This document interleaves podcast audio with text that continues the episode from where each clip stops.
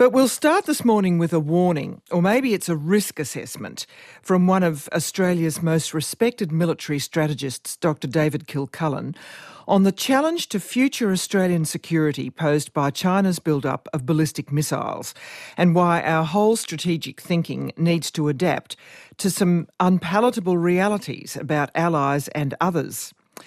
Dr. Kilcullen's carefully laid out a summary of China's recent missile developments and capabilities in the journal Australian Foreign Affairs released this week.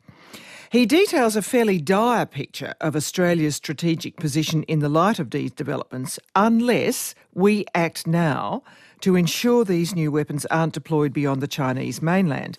Now, none of this scenario may ever happen, he emphasises, but from a military standpoint, I'm quoting him here, strategists understand future threats by analysing capability, because that could take some time to build, rather than intent which could change instantly. It's an important distinction which I'll ask him to flesh out. Welcome back to Saturday Extra.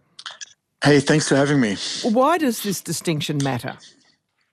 Well, as you said, it really is a matter of timing. So uh, it typically takes a fair amount of time to develop a major new capability. And we've actually seen that over the past few years with Chinese anti ship ballistic missiles in particular.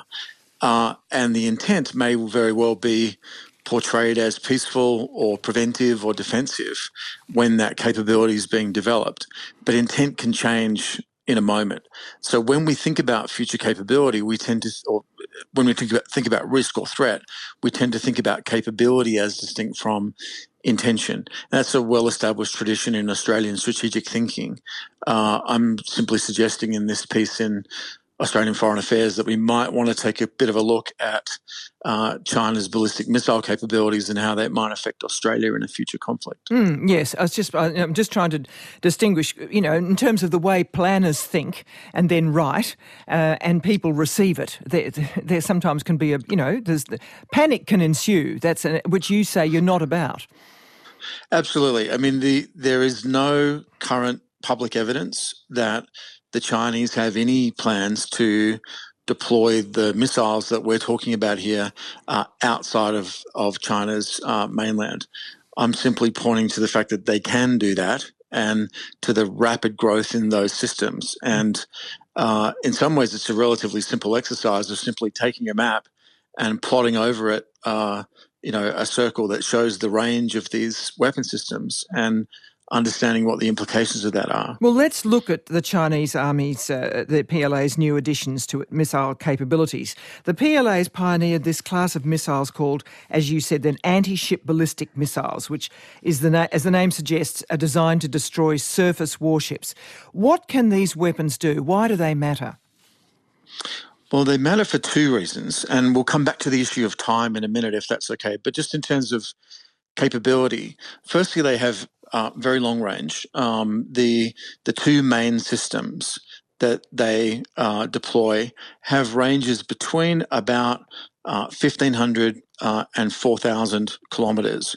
Uh, so f- very long range. Uh, and they descend from uh, outside the atmosphere at a hypersonic speed, so faster than Mach 5, uh, five times the speed of sound.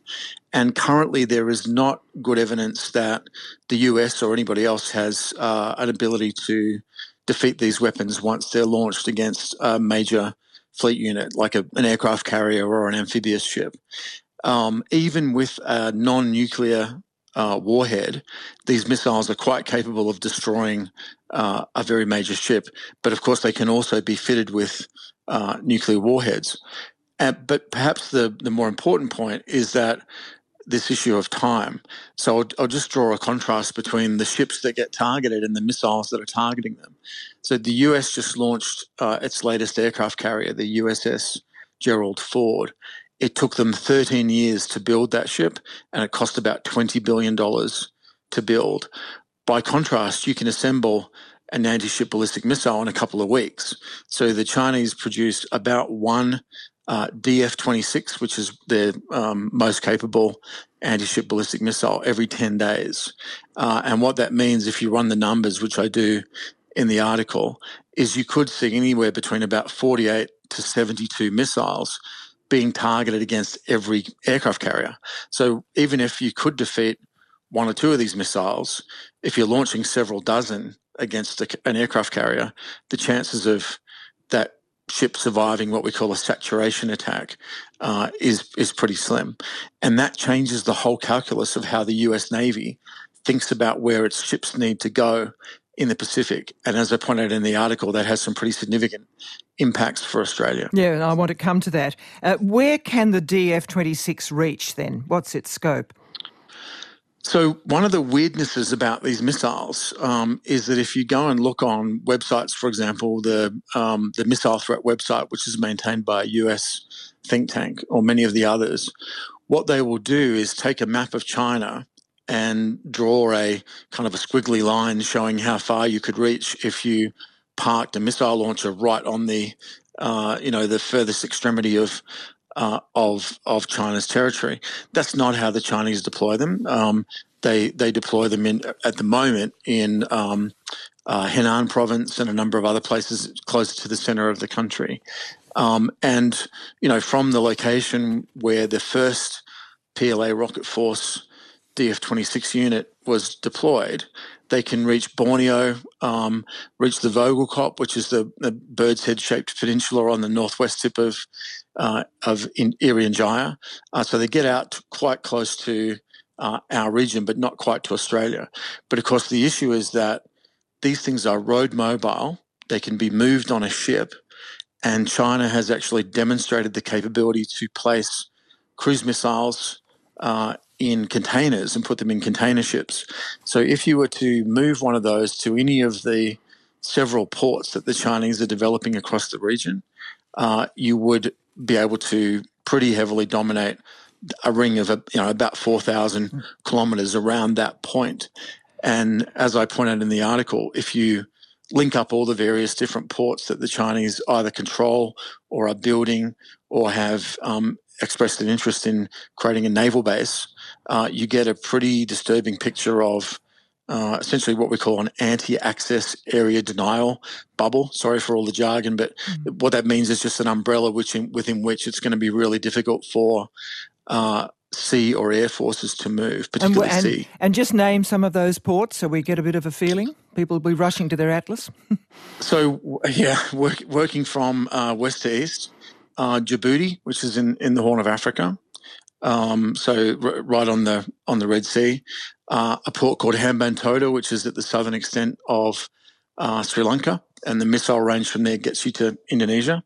Uh, there's Gwadar in Pakistan. There's a port called Ream in Cambodia, which is actually a Chinese Cambodian shared naval base under construction. Um, and then the one that I, I point to, particularly in the article, is the discussion about whether China might uh, create a base in the Solomon Islands. Right. Now, as you know, that's been, you probably want to talk about that in a slightly different mm. way, but I'm not suggesting it's happening. I'm suggesting that if it did happen, it would be pretty significant. Now, two questions that strike me. Uh, from what I have also read, uh, these hypersonic missiles that you're talking about, and, and there's another aspect that you talk about hypersonic glide vehicles as well that you discuss in the article. Are they actually proven yet? Do we know they work? Isn't there some doubt about that? So the hypersonic glide vehicle is still in testing, and it's quite a different thing from what we're talking about here. It's almost like a mini. Um, it's shaped a bit like a space shuttle. It carries a warhead. Uh, it gets launched into space and essentially skips around in orbit and then comes down at a point uh, anywhere on the Earth's surface. And those are very much in uh, in development, but they're certainly not proven. The anti-ship ballistic missile, though, is proven in November of 2020, the Chinese... it has to sort of go outside the Earth's atmosphere and come back in. It's like a parabolic arc, isn't it? Yeah, so a traditional ballistic missile, but as the name suggests, follows a ballistic path, right, a para, para, hmm. parabolic path. Um, the hypersonic glide vehicle, the HGV, doesn't follow that system. It essentially bounces around the outside of the atmosphere uh, and comes in at whatever angle the oh, um, the controllers want. But that's not what precisely what we're talking about here. What we're talking about here is a very proven, you know, 1940s technology. Oh, I see. A, I see. Uh, yeah, yeah. Um, but in November 2020, the Chinese claimed to be able to hit a moving target at sea at a range of a couple of thousand miles with the uh, the the weapons we're talking about, and that of course would be a very significant development for you know the, a, a foreign navy. Okay, so David Kilcullen, you're suggesting in this article, which is quite complex, that it's very much in our strategic interest to stop the Chinese from getting these weapons into places like Solomon Islands, where they could isolate us from our allies, um, and that even the potential placement, you write, of these ASBMs would be almost as significant as their actual deployment, and would reduce Washington's appetite to help us in a crisis. So which is a very big statement. How then might we change China's risk calculus? That seems to be one of the sort of key things you're trying to propose. Yeah, and let me just quickly say that there's no evidence that the Solomon Islands uh, would be, you know, willing to entertain the presence of Chinese missiles. That's not even been discussed between the Solomon Islands government and the Chinese, although they have talked about, as you know, uh, a Chinese base there. Uh, but I, as I pointed out in the article, it's not too difficult to imagine a scenario where uh, a missile could be deployed without the knowledge of, of a local government or indeed with its knowledge uh, anywhere to these ports that we've been talking about. But yeah, I suggest that um, once there's a missile system in place in a location, and let's just take the Solomon Islands as an example, um, the implications are, are, pretty severe. I mean, if you put a DF 26 in the Solomons, it could strike ships basically anywhere west of Fiji, anywhere north of Brisbane or east of Wewak. They could stop ships on, on our side leaving Cairns, Townsville, or Brisbane. They could block transit through the Torres Strait. Uh, they could interdict export terminals in Queensland and New South Wales. And they would essentially deny uh, a very large chunk of our sh- seaborne trade, which goes through uh, the Solomon Strait or the Solomon Sea between New Ireland and and Bougainville. So it's it's a pretty major development to to place uh, a missile in a place like that. And as you said, the Chinese have hundreds of these missiles. The US has eleven carriers, and risking a major national asset in an area of sea that's denied or covered by this kind of anti-access area denial system would be a really, really big step for the US. And it's quite likely that in even in a major conflict between China and the United States, uh, that US commanders just wouldn't be willing to risk these very, you know, precious assets uh, in order to get into that area.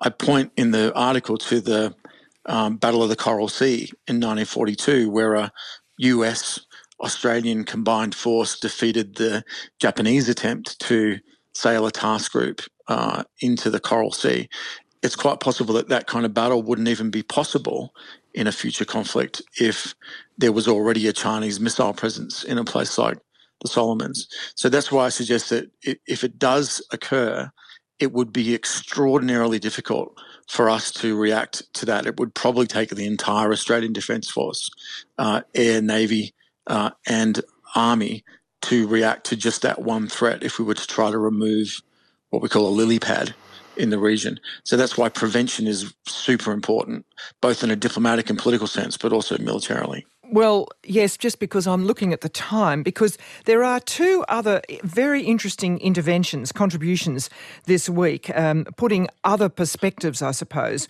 Uh, Alan Dupont, the um, uh, guest we've had several times in the program, writing in the Australian uh, this week, said that the, in fact, for all the talk uh, about the Chinese uh, competition, that the US was very much on the comeback, um, and that the balance of power in Asia was actually starting starting to shift away from China as Biden's policy of constrainment starts to bite, and that actually the US State Department has been doing very good diplomacy. And second, a thoughtful piece from the veteran diplomat John McCarthy, suggesting that the bulk of writing from you and others is focuses on the combat readiness and deterrence and so on, weapons, personnel, and so on, much less on security policy, namely working with others to diminish the risk of hostilities. Less chest beating, more talking, he says. Now, how do you respond to both of those, uh, you know, I think really worthwhile challenges uh, to people like yourself? Well, I, I don't actually see it as a challenge, right? I see it as an and and rather than an either or. It is critically important that we avoid a war with China and diplomacy and uh, an understanding of regional relationships uh, is super important, as is a focus on uh, you know, changing any calculus by anybody, including the US, actually, that might be uh, seeking a, a, conflict. But it's important that that is also dis, uh, informed by, if you like, the hard missile arithmetic of, of what we're talking about here. So there's a there's a hard defense discussion that we need to have to understand the realities of what these different weapon systems mean and how they can be used and how that affects the uh, the diplomatic debate. So this is in no way to go against that, and I'm certainly not suggesting that we ought to be seeking a, a conflict here. In fact, quite the opposite. But as I think it was Bismarck who said that, you know, um, uh, diplomacy without military force is like music without instruments, right? There, there's you got to understand the underlying military dynamics if you're going to have an effective uh, diplomatic strategy. And I would suggest actually that our government does understand that. And there's nothing in this article that anybody in the you know in the military or in, in DFAT doesn't understand. Mm-hmm. But I think it's important that the public understands it as well. You do, however, go on to say we need to quote consider the risks involved in continuing to tie Australia so tightly to an alliance partner, that's the US, that is clearly in relative, if not absolute, decline, and that we have to be realistic about the limits of ANZUS. Now, um, beyond that, what else do you think we should be doing now? To, to in more in more preventive behaviour, as you say, so that in fact the Chinese don't think about using this beyond Chinese shores? Well, I think it's really important to, where we can, reduce tension with China and not sort of fall into a pattern of um, sleepwalking into war, which has been a, a, term that's been thrown about quite a lot in the last uh, year or two, and I think is is a, a real danger if we're not careful. Um, I think we need to be really working to strengthen uh, our regional relationships, particularly with the Solomons, but with everybody in the region. Uh, so reduce tension with China where we can, strengthen our regional relationships. I think we also need to be demonstrating the capability to react to or to prevent uh, something like what I've outlined uh, potentially happening. And of course, that's a current topic of debate because there's a defence strategic review going on, mm. looking at what kinds of capabilities we need to have. And there's been a historic debate in Australia between, you know, those who think we need uh, a large military, a large army, and those who think that we can rely purely on. Uh, you know, significant air and naval forces. What I'm suggesting here is that neither answer works. You need a joint force that can deploy in the region and uh, operate all the way from current conditions through a crisis up to an actual high intensity conflict. Oh, very bracing, David. Thank you very much indeed for joining us. Yep, thanks for having me. David Kilcullen, um, military strategist uh, who has served uh, for 25 years for the Australian and United States governments. And his article is in Australian Foreign Affairs. It was also uh, summarised in the Weekend Australian last week. That'll leave you thinking. Find more great ABC RN stories that take you beyond the headlines on the ABC Listen app.